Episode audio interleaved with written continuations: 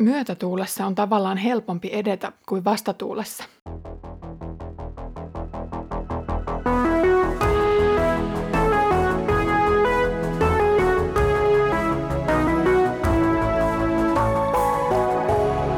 Kirjoitusten pauloissa. Lämmin tervehdys Kirjoitusten pauloissa podcastista. Olen Iida Halme kansanlähetysopistolta ja luen kanssasi apostolien tekoja. Edellisessä jaksossa Paavalin ja hänen matkaseurueensa tie ajautui umpikujaan. Erämaa vaelluksen jälkeen vähän turhauttikin, kun vaikutti siltä, ettei mikään ovi enää avaudu.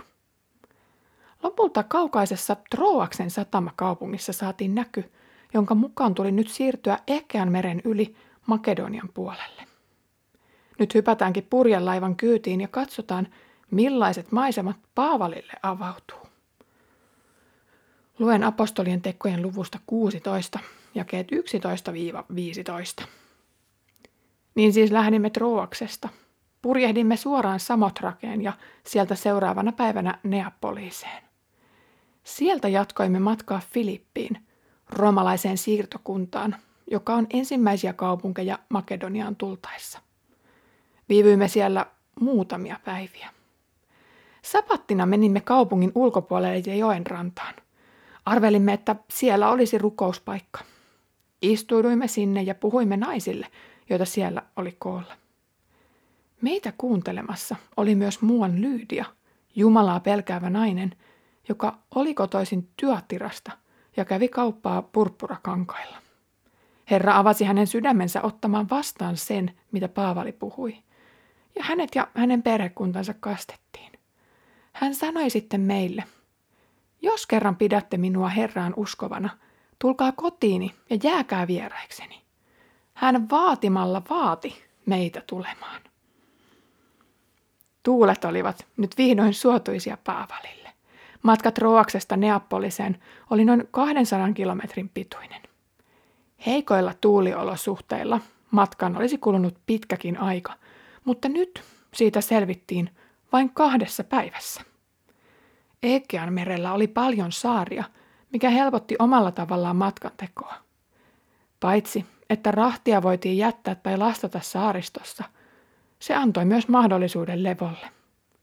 Ei siis tarvinnut purjehtia yötä päivää, vaan ennen pimeän tuloa oli hyvä päästä rantautumaan ja aamun koittaessa matka sai taas jatkua. Aika lailla keskellä Troaksen ja Makedonian välillä sijaitsi Samotrakeen saari – se toimi tämän matkan ainoana välietappina. Saari oli profiililtaan korkea, eli vuoristoinen. Siksi se sopikin hyväksi avuksi myös navigoinnissa. Suunta oli oikea. Tule meren yli tänne Makedoniaan ja auta meitä. No Neapolis on suomeksi uusi kaupunki. Se ei ollut se kohde, jonne Paavali olisi kokenut kutsua, vaan edettiinkin vielä etemmäs kohti Filippiä. Neapolis oli oikeastaan vain Filippin satamakaupunki. Filippistä Luukas kertoo sen olevan yksi roomalaisten lukuisista siirtokunnista.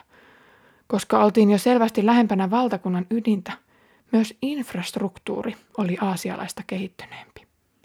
Roomalaisten rakentamat maantiet ovat kestäneet ajan hampaan meidän päivimme asti. Ja nyt Paavali pääsi kulkemaan yhtä näistä hyvin tehdyistä teistä. En tiedä, oletko sinä päässyt koskaan tallaamaan näitä muinaisia katuja pitkin, mutta uskoisin se olevan hyvin vaikuttava kokemus.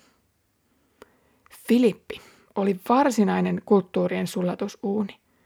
Roomalaisena siirtokuntana sen pääasiallinen funktio oli suoda sotaveteraaneille leppoisat eläkepäivät. Niinpä siellä puhuttiin kreikan ohella latinaa. Roomalaisena, suht tuoreena siirtokuntana kaupunkiin, ei ollut ehtinyt muotoutua vielä juutalaisyhteisöä, ja siten Sapatin koittaessa Paavali, Siilas ja Timoteus joutuvat etsimään jonkin toisen rukouspaikan kuin synagogan. Sopiva paikka löytyy kaupungin ulkopuolelta, joen rannalta, jossa myös muut ovat viettämässä vapaa-aikaa. Kuvittelisin sen olevan jonkinmoinen piknikkohde. Rukous ja vetäytyminen ovatkin lähetin jaksamisen elinehto. Rukous oli näillä läheteillä varmaankin jatkuvaa ja arkipäiväistä, mutta kunnon hiljentyminen ja ehkä myös sanan tutkiskelu olisi nyt paikallaan. Olihan sentään sapatti. Juutalaisuudesta oli siis oma leimansa näiden veljien elämässä, eivätkä he tietoisesti pyrkineet isiensä uskosta pois. He vain näkivät, että Jeesuksessa isien usko oli saanut sinnettinsä ja siten hyvää sanomaa voitiin nyt kuuluttaa kaikille kansoille. Rannalla he kohtaavat ehkä yllättäenkin Lyydia-nimisen naisen. Jos Timoteoksen äiti oli uskossaan hyvin itsellinen eikä miehensä alamainen, niin tämäkin nainen vaikuttaa olevan poikkeuksellisen omavarainen tuossa antiikin pölyttyneessä patriarkaalisuudessa. Vai onko meidän käsityksemme hiukan liian värittynytkin näiden sukupuoliruolien suhteen? No Jumalan sanan saattajalle oli luonnollista aloittaa keskustelu hengellisistä asioista kaikkien niiden kanssa, jotka hänen tielleen osuivat. Lyydia oli yhdessä muiden naisten kanssa, ja hänestä kerrotaan, että hän oli Jumalaa pelkäävä. Oltiin kaukana Jerusalemista, eikä kaupungissa ollut edes synagogaa. Mistä tuo nainen oli oppinut tuntemaan Jumalan? Lyydia oli paitsi hengellisesti myös taloudellisesti omavarainen.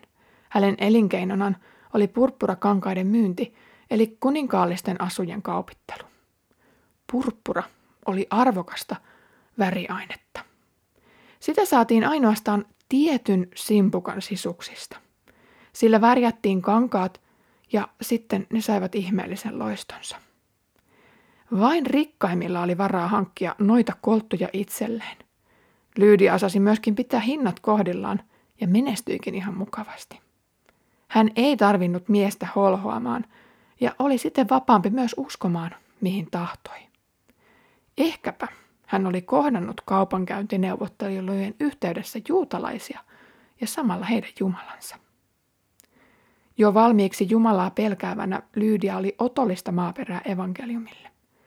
Filippin kaupungin mukavuudet ja tätä kunniallista naista arveluttavatkin miesten tavat rentoutua ajoivat häntä etsimään jotain puhtaampaa ja jotain parempaa.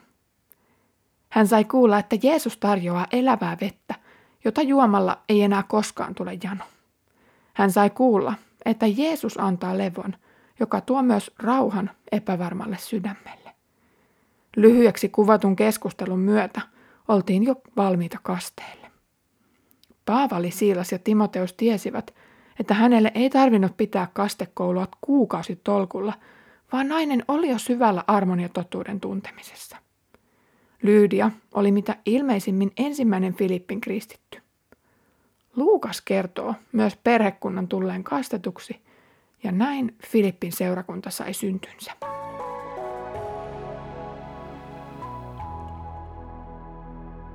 Tuoreet käännynnäiset halusivat juhlistaa tätä löytöä ja muutosta.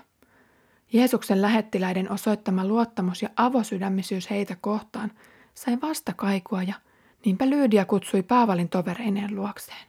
Hän oikein vaati heitä jäämään luokseen, ehkä pidemmäksikin aikaa.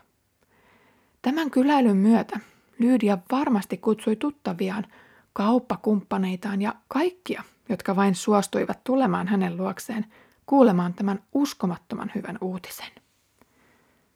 Lyydian kotiin syntyikin oikeastaan kotikirkko, mikä oli tavanomainen ilmiö tuossa historian vaiheessa, jossa kirkkorakennuksista ei ollut vielä puhettakaan. Seurakunnat olivat tuohon aikaan pienehköjä ja kodinomaisia.